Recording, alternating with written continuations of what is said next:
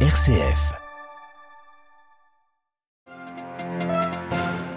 Une nouvelle conférence sur la sécurité de l'Irak et plus largement du Moyen-Orient. Elle est organisée ce mardi à Amman en Jordanie en présence de plusieurs leaders régionaux mais aussi du président français Emmanuel Macron. Retour sur les enjeux de ce sommet dès le début de ce journal. Nous entendrons également le témoignage d'un franciscain de la custodie de Terre Sainte sur la Syrie, le père Hanna Jalouf. Il vit dans la province d'Idleb. De passage dans notre, dans notre studio, il reviendra sur les difficiles conditions de vie des Syriens et leur préparation à Noël. À la une de ce journal également, la Corée du Nord qui annonce mettre au point un satellite espion. Et puis nous reviendrons aussi sur cette trêve annoncée par l'ELN, la dernière guérilla encore active en Colombie. Radio Vatican, le journal Olivier Bonnel. Bonjour, la Jordanie accueille ce mardi la conférence dite Bagdad 2, un sommet régional pour tenter de stabiliser l'Irak et désamorcer les nombreuses crises qui secouent le Proche et Moyen-Orient. Parmi les participants, le roi de Jordanie, Abdallah II, l'émir du Qatar, les ministres des Affaires étrangères iraniens ou saoudiens, mais aussi le président français Emmanuel Macron. Retour sur les enjeux de cette rencontre avec Lucas de Villepin. C'est sur les rives de la mer Morte que se tient ce sommet baptisé Bagdad 2. Une première rencontre de ce type s'étant tenue dans la capitale irakienne à l'été 2021. Les pays de la région et la France se réunissent avec plusieurs objectifs. Renforcer la stabilité de l'Irak, lutter contre le terrorisme et apaiser les tensions régionales. Car le Moyen-Orient reste encore et toujours secoué par les crises, à commencer par la sanglante répression des manifestations en Iran, qui sera sans doute évoquée. Mais pour Paris et l'Union européenne, dont le chef de la diplomatie est aussi présent en Jordanie. Ce sommet permet de maintenir le dialogue avec Téhéran alors que les négociations sur le nucléaire sont à l'arrêt. Les crises en Syrie, au Yémen ou au Liban dans lesquelles la République islamique joue aussi un rôle à travers ses proxys seront également discutés. Un sommet qui doit donc permettre d'échanger, tenter de trouver des compromis, mais les participants ne s'attendent pas pour autant à de grandes avancées diplomatiques. Lucas de Villepin, Aviv, Radio Vatican. Au moins huit civils tués dans leur village au nord de Bagdad. Cette attaque imputée à des groupes djihadistes euh, n'a pas été revendiqué. Des terroristes ont mené leur assaut à moto selon un responsable local. Cet attentat intervient après une embuscade revendiquée, elle, par l'État islamique qui a fait neuf morts dimanche dernier dans les rangs de la police fédérale dans les environs de la ville de Kirkouk. Un témoignage venu d'un pays en guerre depuis plus d'une décennie, la Syrie. Le père Hanna Jalouf, frère mineur de la custodie de Terre Sainte, est en mission avec deux autres franciscains dans la province d'Idleb.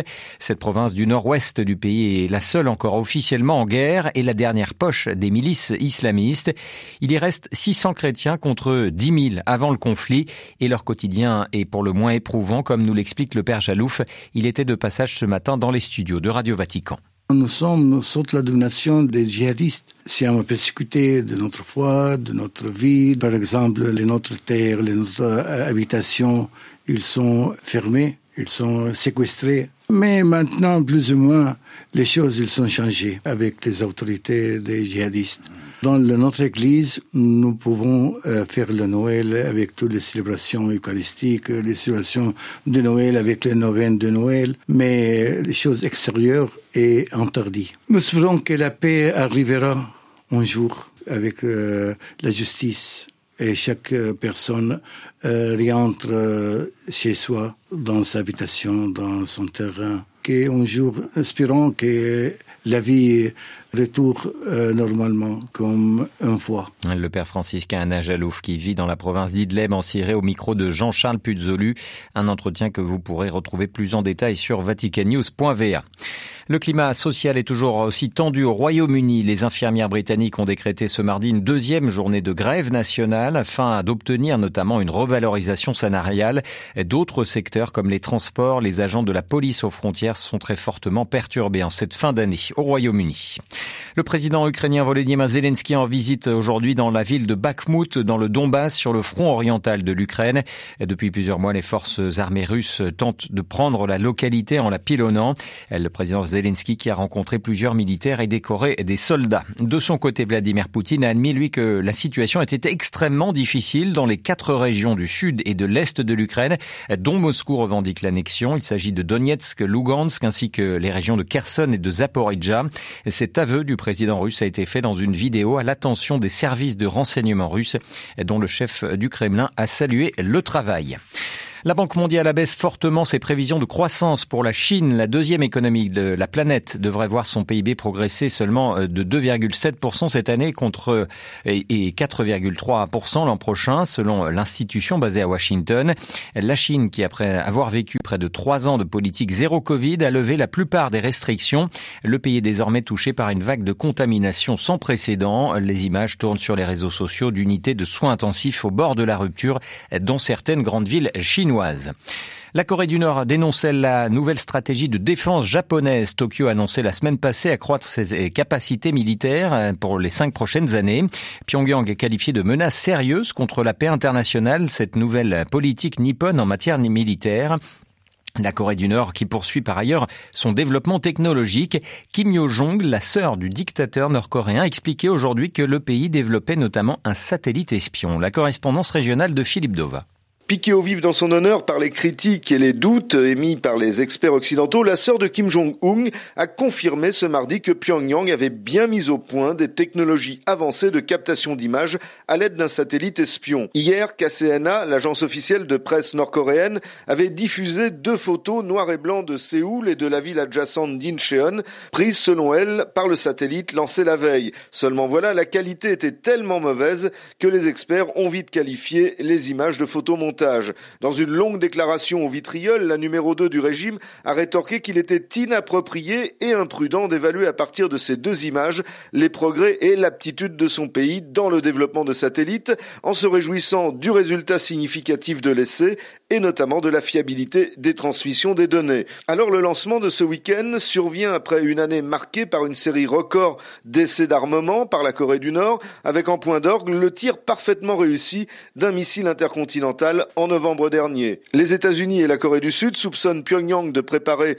un septième essai nucléaire. Ce serait le premier depuis cinq ans et les deux pays ont organisé aujourd'hui deux nouvelles manœuvres militaires communes dans la péninsule coréenne. À Tokyo, Philippe Dova pour Radio Vatican.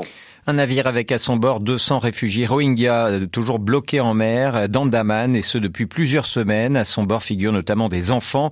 Euh, ce navire a été signalé dans les eaux proches de la Thaïlande, de la Malaisie, de l'Indonésie et de l'Inde. Selon le HCR, une douzaine de personnes seraient déjà mortes sur le bateau. Plusieurs responsables politiques d'Asie du Sud-Est demandent que ces personnes soient sauvées au plus vite.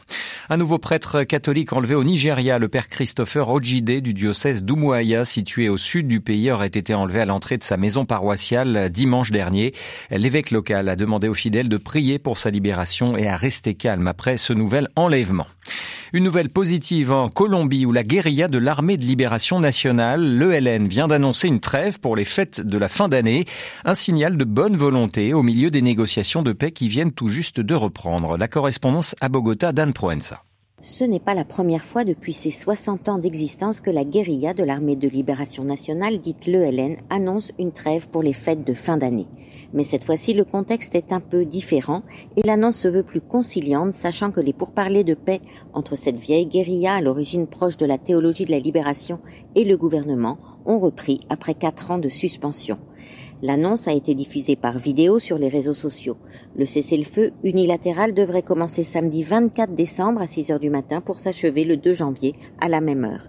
Cette trêve de Noël et du premier de l'an ne concerne cependant que les forces militaires et policières, précise la porte-parole masquée qui apparaît sur la vidéo, ajoutant Nous nous réservons le droit de nous défendre en cas d'attaque comme pour souligner que dans plusieurs régions du pays, d'autres groupes armés, paramilitaires ou liés au trafic de drogue, se disputent les territoires entre eux ou contre le LN, et que les pourparlers avec le LN ne représentent donc qu'une partie du processus de paix totale annoncé ambitieusement par le gouvernement de Gustavo Petro.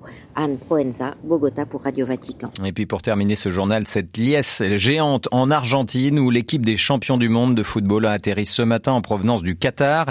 Malgré la nuit sur place, des dizaines de milliers d'Argentins sont en train de célébrer les champions du monde dans le centre de Buenos Aires. L'équipe euh, a pris place sur un bus à Impérial floqué de trois étoiles. Ce mardi a été déclaré jour férié dans toute l'Argentine.